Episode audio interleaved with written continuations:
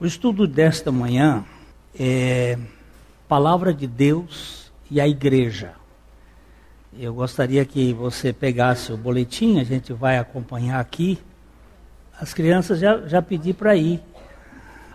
É, elas podem ir para os seus departamentos.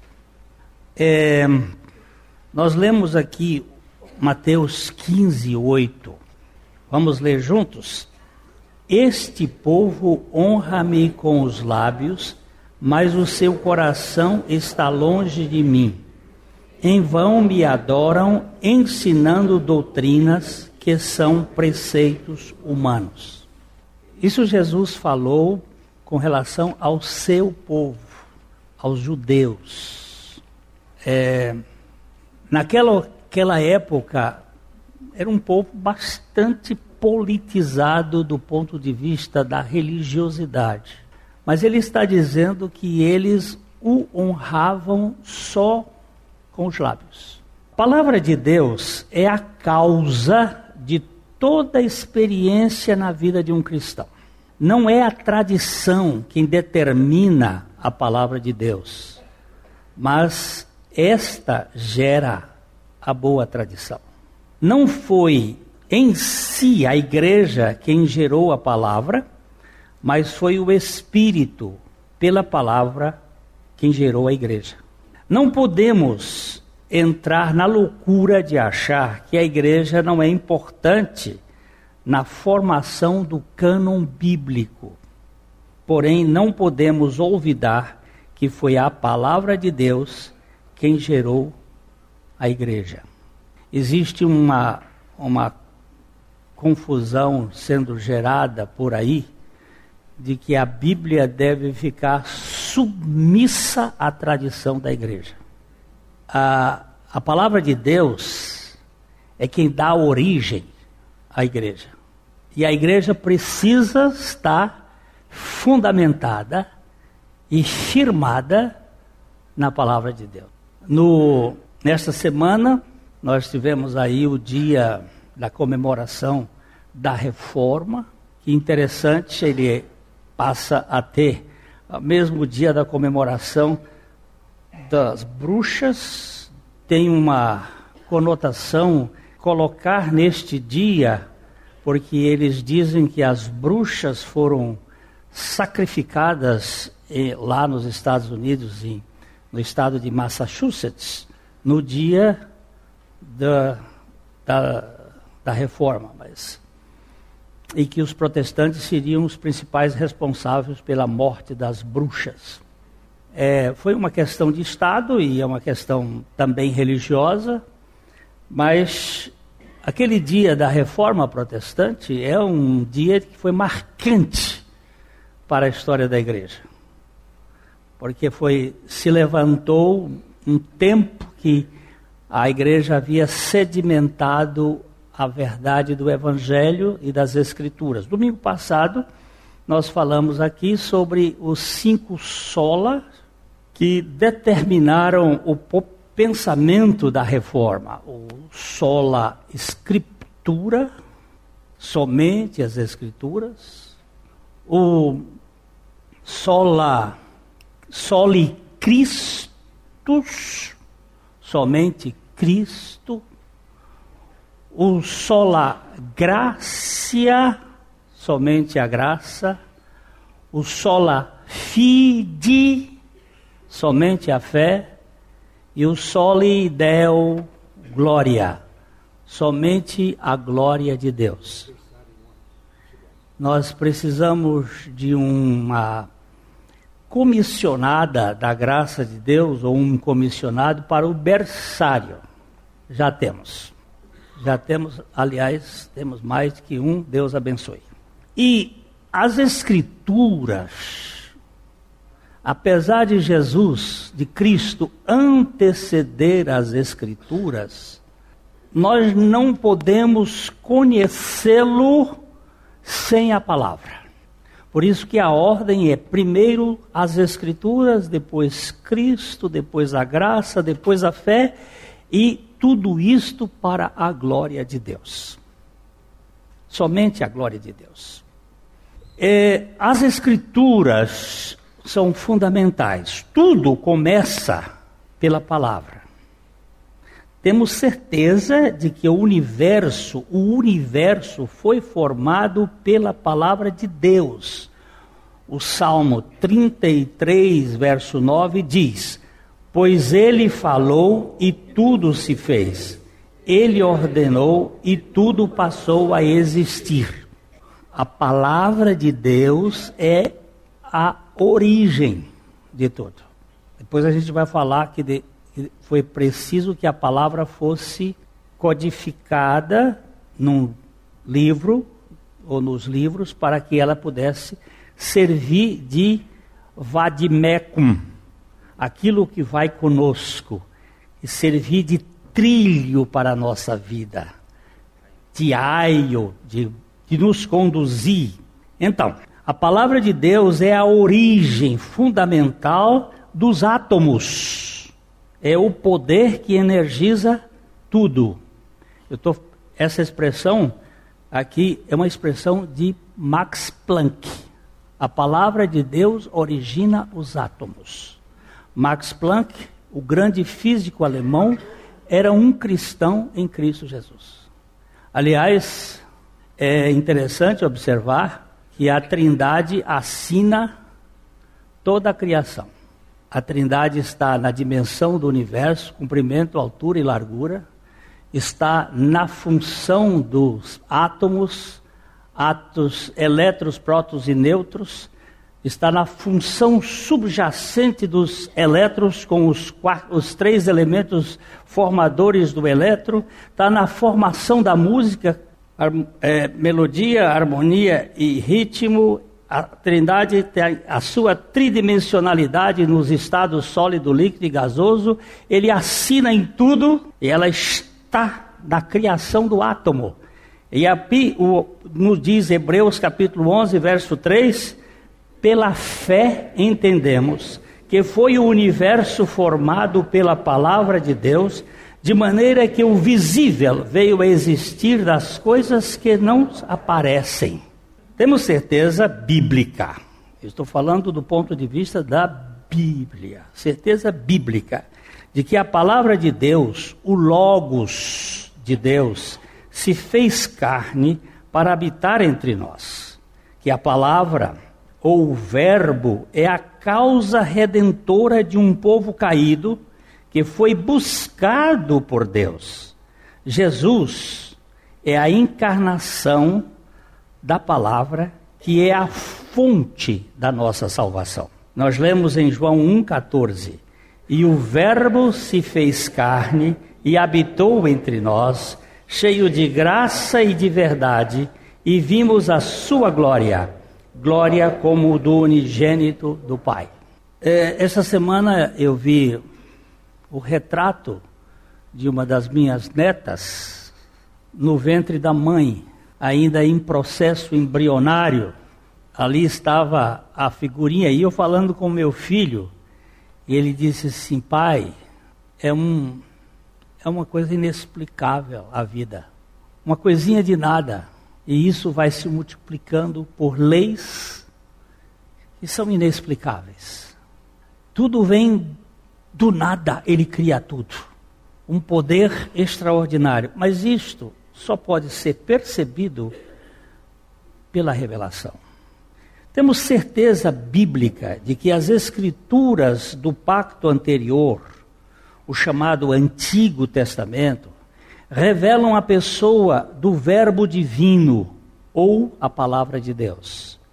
Nós lemos é, João 5,39: Examinais as Escrituras, porque julgais ter nelas a vida eterna, e são elas que testificam de mim.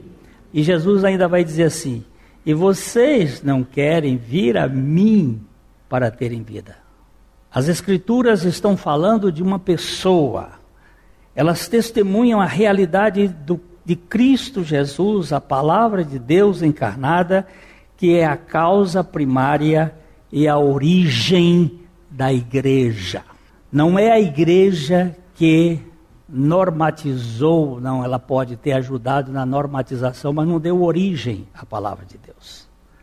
Foi a palavra de Deus quem deu origem. Temos a certeza bíblica de que a escritura pregada e ensinada por Jesus e os seus apóstolos era o antigo pacto, por meio da qual a igreja foi gerada, alimentada e sustentada através do puro leite espiritual. Portanto, toda a escritura veterotestamentária antecedeu a existência da própria igreja. Foi, por, foi isto que o apóstolo Paulo disse a Timóteo, em 2 Timóteo 3,15, e que desde a infância sabes as sagradas letras que podem tornar-te sábio para a salvação pela fé em Cristo Jesus. Timóteo, e não só Timóteo, toda a gente do, do Novo Testamento daquele século só tinham o Antigo Testamento. Tem muita gente que diz, é, abre para mim aqui, meu amor. Tem muita gente que diz que assim, o Velho Testamento não fala de Cristo. Eu já ouvi pessoas afirmando essa estultícia. O Velho Testamento só fala de Cristo. E você, se você lê o Velho Testamento e não encontrar Cristo, então você não está lendo o Velho Testamento com os óculos do Espírito Santo. É, existem seis livros que, por sinal, devem ser, devem estar por aí na nossa livraria, que são os livros do Macintosh, C.H. Macintosh. São livros de Gênesis, Êxodo, Levítico, Número e Deuteronômio, sendo que Deuteronômio são dois volumes, em que ele acha Cristo em todo o Velho Testamento e ali é Cristo, Cristo, Cristo, Cristo. Nós precisamos pedir ao Espírito Santo que nos dê revelação. Temos a certeza bíblica de que o povo de Israel foi originado pela palavra oral de Deus quando escolheu Abraão. Gênesis 12, 1. Ora, disse o Senhor a Abraão: Sai da tua terra, da tua parentela e da casa de teu pai e vai para a terra que te mostrarei. Foi Deus quem o achou e foi a sua palavra quem o convocou, o salvou e o conduziu. Imagine, depois do dilúvio, sobraram três filhos de Noé, e estes filhos de Noé começaram a povoar a terra. E eles existem estudos bem característicos que mostra como eles se espalharam pela face da terra. Os cananeus, os jafetitas e os semitas. E você vai encontrar dentro do DNA da face da terra essas três raças, ou essas três descendências uma Eva mitocondrial que apresenta uma característica dessas três famílias, porque só existem três famílias na face da Terra. Você não vai achar mais. Você vai achar cruzamentos. Hoje existe até, se você quiser, você pode. Antigamente era caro, hoje com 100 dólares você pode saber toda a sua origem familiar se veio da África, se veio da Ásia, se veio da Europa, de onde veio, quais os povos. Mas Deus pegou um homem, foi lá e pisou um homem entre os caldeus, na cidade de Ur, falou com este homem. Eu não sei explicar por que, que Deus faz isso, e por que, que ele não fez isso com todos, mas fez isso com aquele é surpreendente, mas ele escolheu, e ele diz aqui: Disse o Senhor a Abraão. Como é que ele disse? Como é que ele falou? Porque hoje, para mim, é mais fácil pelas Escrituras. Mas como é que ele falou? E a Bíblia vai dizer que Deus falou de várias maneiras. pelos profetas aos pais, mas nesses últimos dias ele nos falou pelo Filho, a quem constituiu o herdeiro de todas as coisas. A linguagem final. Mas ele falou, ele separou Abraão, e aqui temos certeza bíblica de que a fé, que foi a palavra de Deus escrita, que plasmou todo o processo da história do povo de Israel. Não foi a tradição, foi a palavra. Olha aqui, Êxodo 34, 27. Disse mais o Senhor a Moisés: Escreve estas palavras, porque, segundo o teor destas palavras, fiz aliança contigo e com Israel. Escreve. O cano do Velho Testamento foi construído no processo da formação do povo, portanto, não foi a tradição do povo de Israel quem sustentou a fidelidade da palavra, mas foi a fidelidade da palavra de Deus que manteve a boa tradição do povo. É a origem que vai gerar, a origem da palavra que vai gerar a tradição. Temos a certeza bíblica de que as escrituras do novo pacto, isto é, o Novo Testamento, foram escritas no processo de disseminação da mensagem do Evangelho na igreja e através da igreja, e que não é ela, igreja, que garante a sustentabilidade das Escrituras, mas as Escrituras, pelo Espírito, a sustentam. Dizer que foram bispos e teólogos que estabeleceram o cânon é ignorar que foram as escrituras que formataram o pensamento dos bispos e teólogos. Para que os bispos e teólogos pudessem trabalhar em cima do cânon do Novo Testamento, foi preciso que a palavra de Deus fizesse a estrutura mental deles. Quem antecede é a palavra. Não podemos negar a importância da igreja nos primeiros séculos da história para a formação do cânon do Novo Testamento. Mas não podemos negar que o pensamento dessa igreja foi construído pelas Escrituras Sagradas, tanto no Antigo como no Novo Testamento. Primeiro, Deus nos forja e nos conduz pela palavra para que por ela eles pudessem fazer a formatação do cânon. É, vejo assim, 1 2 Timóteo 3, 16 e 17.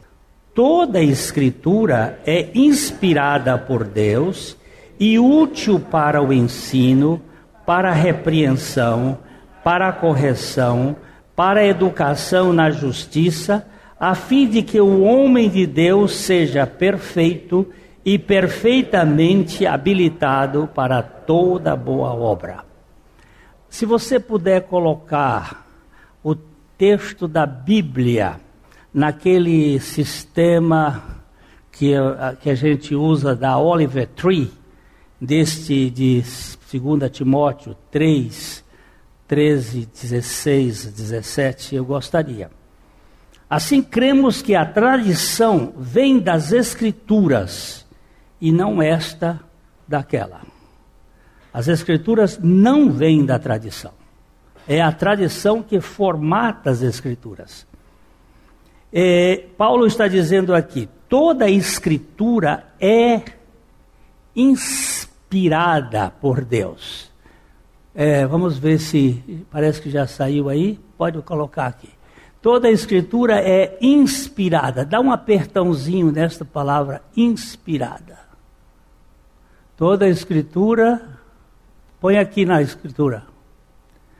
Toda a escritura grafada, põe aqui por. No por, aqui no por. Por, por. Aperta, larga isso aqui. Larga isso, vai pro por. Bota no Deus. É aqui, é no Deus. Ah, sim. Baixa, baixa, baixa o grego. Eu quero o grego, eu quero o grego. Eu quero o grego. Uau! Ó, theo, theopneukos. Por favor. Eu vou depois gastar um tempo para diminuir esse processo. Pode subir agora um pouco mais? Pode subir. Ah, para, para, para, para. Ó, theopneustos. Theodeus, pneutos soprados por Deus. Toda a escritura é soprada por Deus. Toda a escritura é soprada por Deus. Professor Virgílio, o senhor já viu um aluno colar na sua classe? Já viu alguma vez? Já viu.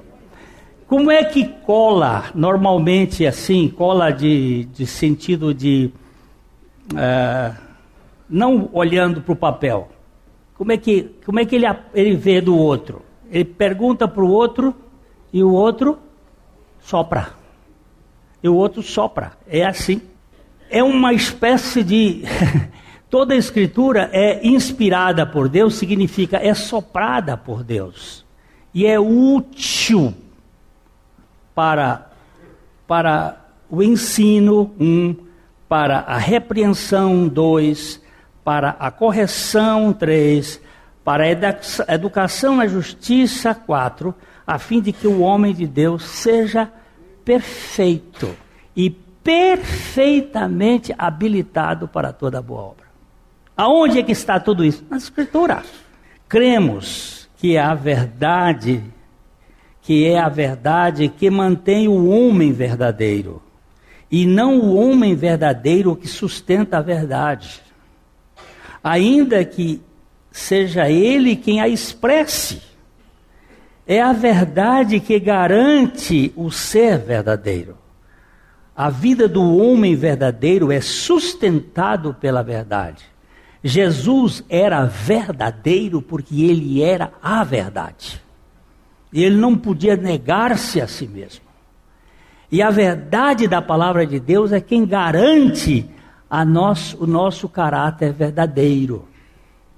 Cremos como o mestre Eckhart, dominicano do século XIV, que diz: se Deus fosse capaz de desviar-se da verdade, eu de bom, grato, bom grado manter-me-ia fiel à verdade e renunciaria a Deus. Olha que ousadia. Para mim fica muito claro que é a verdade de Deus que mantém a igreja de Cristo verdadeira.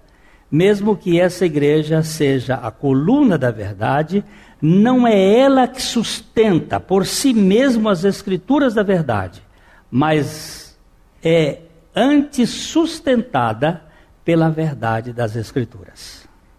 A verdade das escrituras vão, a, a verdade vai sustentar a igreja. Temos a certeza bíblica de que a igreja é comparada ao candeeiro de ouro ou candelabro, como nos mostra o apóstolo João em Apocalipse 1, 20. Quanto ao mistério das sete estrelas que viste na minha mão direita e os sete candeeiros de ouro, as sete estrelas são os anjos das sete igrejas, e os sete candeeiros são as sete igrejas. Presta atenção que ele está dizendo que as igrejas são comparadas a candelabro, a candeeiro, a menorá. Vai procurando um candelabro Aí vocês estão em cima, procurem um candelabro mosaico com, com nós, aquele, aquele que tem vários nós. Eu ia procurar e acabei me perdendo e não deixei. Mas vamos ver se vocês acham ele aí. É, cremos que as escrituras são como luz que ilumina nossos passos a Escritura ou as Escrituras. Quando a palavra fica no singular, às vezes eles querem dizer apenas um dos testamentos. A Escritura do Velho Testamento, a Escritura do Novo Testamento ou as Escrituras, os pactos da lei da graça. Cremos que as Escrituras são como luz que ilumina nossos passos. Salmo 119, versículo é, versículo 105. Lâmpada para os meus pés é a tua palavra e luz para o meu caminho. A luz do menorá, referida por João, vem de três braços de cada lado e de uma haste central. Pode colocar esse aí. Esse aqui eu vou, vou dar um. Ele não está muito claro, mas vamos aqui. Isto aqui foi uma ordem divina para construir este candelabro. Até uns 10 anos atrás, havia no site de Israel um oferecimento de 5 milhões de dólares para quem soubesse fazer o menorá, o candelabro, do jeito que Deus mandou fazer. Ou seja, talhado com 36 quilos de ouro sem emendar. Aí sumiu esse, não sei se alguém soube como fazer. Sei que ele já, já foi feito. O menorá já foi feito. Mas ele, aqui tá, esse tá bom. Vamos ver aqui. Ele tem aqui, ó. Um, dois, três. São três, três, três, três, três, três, três, três, três. Um, dois, três, quatro. Um, três, três, três, três, três, três, três, três. Aqui está um pouco confuso, mas são três de cada lado. Três o quê? Vamos aqui. Deixa ele aí. A igreja é vista aqui como candelabro de sete hastes, feita de um talento de ouro, numa peça talhada sem emendas, contendo esculpido em cada um dos braços laterais um conjunto de botão, flor e fruto, repetido três vezes, ou 27 elementos em cada conjunto dos três braços laterais e quatro jogos de três na haste central, contendo doze. Então é isso aqui. São três, é botão, aqui está muito mal feito, eles. Tem um que está bem feitinho. Botão, flor e fruto, botão, flor e fruto, botão, flor e fruto. E a lâmpada em cima. Ah, isso aqui está, ó. Botão, flor e fruto, botão, flor e fruto, também não está tão correto. E a lâmpada em cima. Mas está bom. Botão, flor, vamos aqui entender. É botão, flor e isso está descrito no livro de Êxodo. Botão, flor e fruto. Que dá uma ideia de evolução. Botão, flor e fruto. Origem, meio e finalidade. Botão representando o pai a flor, o filho, o fruto, o Espírito Santo. O processo da evolução do. E são três conjuntos aqui, ou seja, 9 e 9, 18 e 9, 27. Aqui são 12, 27 com 9 são 34, com mais 27 são 66. No mínimo curioso. No mínimo muito curioso sete lâmpadas que brilham no cume do menorá estão iluminando sobre os nove conjuntos de botão, flor e fruto de cada lado e quatro conjuntos no centro, fazendo o seguinte, seguinte conta. Nove vezes três mais quatro vezes três mais nove vezes três vinte e sete mais doze mais vinte e sete sessenta e seis aí no mínimo curioso, aqui temos o número dos livros da Bíblia usadas sem distinção até a reforma protestante. Até a reforma protestante. As Bíblias eram de 66 livros, com exceção da Vulgata Latina de Jerônimo, em que os apócrifos estavam lá adiante, lá no final, sendo mantidos como livros históricos de valor histórico, mas não livros canônicos. Só no Concílio de Trento é que eles foram designados como livros canônicos na Igreja Católica. Tenho compreensão semelhante à de Kevin J. Conner, que botão, flor e fruto representam a Trindade, Pai, Filho e Espírito, na construção das Escrituras. Há nestes elementos uma ordem, um meio e o resultado da vida divina no pensamento da Bíblia. A Bíblia é um livro que transpira o hálito de Deus. Ela tem o sotaque divino e que nós não compreendemos com a alma caída. Só podemos compreendê-la com o espírito vivificado. Mesmo sabendo que homens, que homens da igreja como Policarpo, como Irineu, como Inácio, como Justino, como Orígenes, como Tertuliano, como Agostinho, como Atanásio e tantos outros, foram fundamentais para a estruturação do cânon da Bíblia, cremos que estes instrumentos foram, antes de tudo, muito bem construídos pelo pensamento bíblico e movidos pela Trindade, que inspirou a Escritura a tornarem-se em legítimos defensores daquele pensamento que os formou. Dá para entender isso aqui? ou está complexo?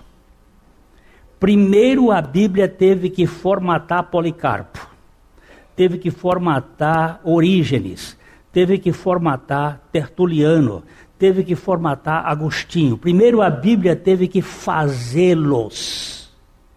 Primeiro a palavra de Deus teve que construí-los. Primeiro a palavra de Deus teve que regenerá-los, teve que santificá-los, teve que trabalhar com eles. E depois, estes homens formatados pela palavra de Deus se tornaram instrumentos da palavra de Deus num mundo caótico. Dá para entender ou não? Se você quiser um jogador de futebol, o que é que você faz com ele? Primeiro você tem que botar ele numa escolinha de futebol, preparar, se ele tem talento, você bota ele na escola, prepara ele e prepara e o moleque se torna um jogador de futebol. Depois que ele se torna jogador de futebol, ele vai jogar e vai defender o seu time. Primeiro a palavra de Deus tem que nos formar para depois nós sermos instrumentos da pregação, do ensino, do, da, da, da apologética. Mas se a palavra de Deus não fizer isto, nós vamos entrar numa paranoia de querer colocar pensamento grego, filosofia grega, pensamento romano, pro, propósito de administração romana para pregar a palavra de Deus e vira essa confusão que a gente está vendo hoje. Precisamos de luz nesse terreno. Uma vez os religiosos da época de Jesus se incomodaram com a conduta dos discípulos com essa questão. A questão era lavar as mãos. Vamos ver aqui, Mateus 15, 2. Porque transgredis os teus discípulos a tradição dos anciãos, pois não lavam as mãos quando comem? Aqueles fariseus, aqueles religiosos da época, saduceus, eles estavam com os olhos no exterior e preocupados com a forma. Os discípulos de Jesus chegaram com fome num campo de trigo, tiraram as, as sementes do trigo, esfregaram com a mão, estavam com fome e comeram. Eles ficaram escandalizados. Como é que comem se lavar as mãos? Um hábito absolutamente é, maravilhoso todas as vezes que você for comer, lavar as mãos. Aliás, todas as vezes que o judeu saía, ia fora, ele lavava as mãos, quando chegava em casa, lavava os pés. A ablução foi que livrou o judeu de muitas é, pestes na história. Porque eles tinham isso. Os árabes também têm esse hábito. Muito bom. Mas o sujeito com fome, num, des, num lugar que não tem água, vai esperar ir rachar água para lavar a mão para depois vir comer? misericórdia. E os caras comeram, e os, os judeus ficaram, os fariseus ficaram escandalizados. Eles olhavam para a exterioridade e não olhavam para a realidade. Jesus devolve a pergunta em Mateus é, 15, 3. Por que transgredis vós também o mandamento de Deus por causa da vossa tradição? A tradição só tem sentido se ela estiver fundamentada plena e totalmente na palavra de Deus. Caso contrário, é uma brutal traição à verdade das Escrituras e uma contradição ao espírito do Evangelho. Você quer ver como é que ele, Jesus foi condená-los? Tinha um. Eu estou ficando velho. Aí Naquele tempo não tinha INSS, não tinha aposentadoria. Quem é que tinha que cuidar dos velhos? Quem deveria cuidar dos velhos? Os filhos, não é? Eram os filhos. Então, eles diziam o seguinte: nós vamos dar uma oferta ao Senhor e ficamos livres dos velhos. E aí dava uma oferta dizendo corban, esta oferta é dedicada ao Senhor. E os velhos que se danem. Aí Jesus pegou forte deles.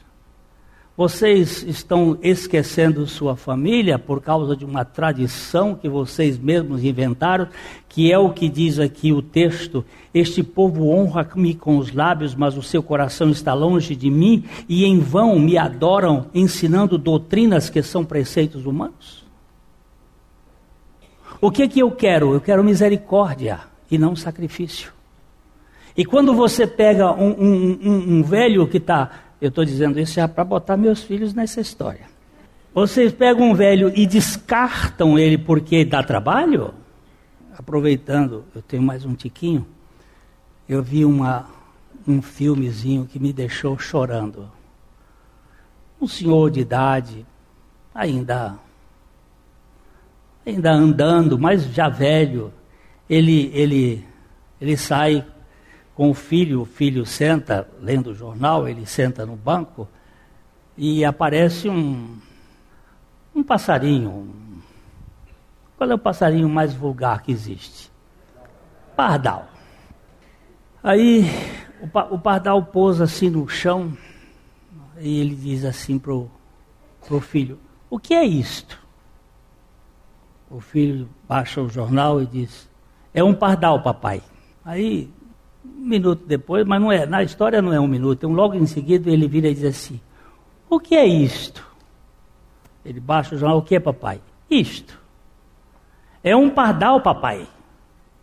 A voz já. Aí, terceira vez ele: O que é isto? Você não está vendo que é um pardal, papai? Aí ele levanta, vai lá na casa, põe um caderno, uma agenda. Eu já fico emocionado só em pensar. E ele começa a ler.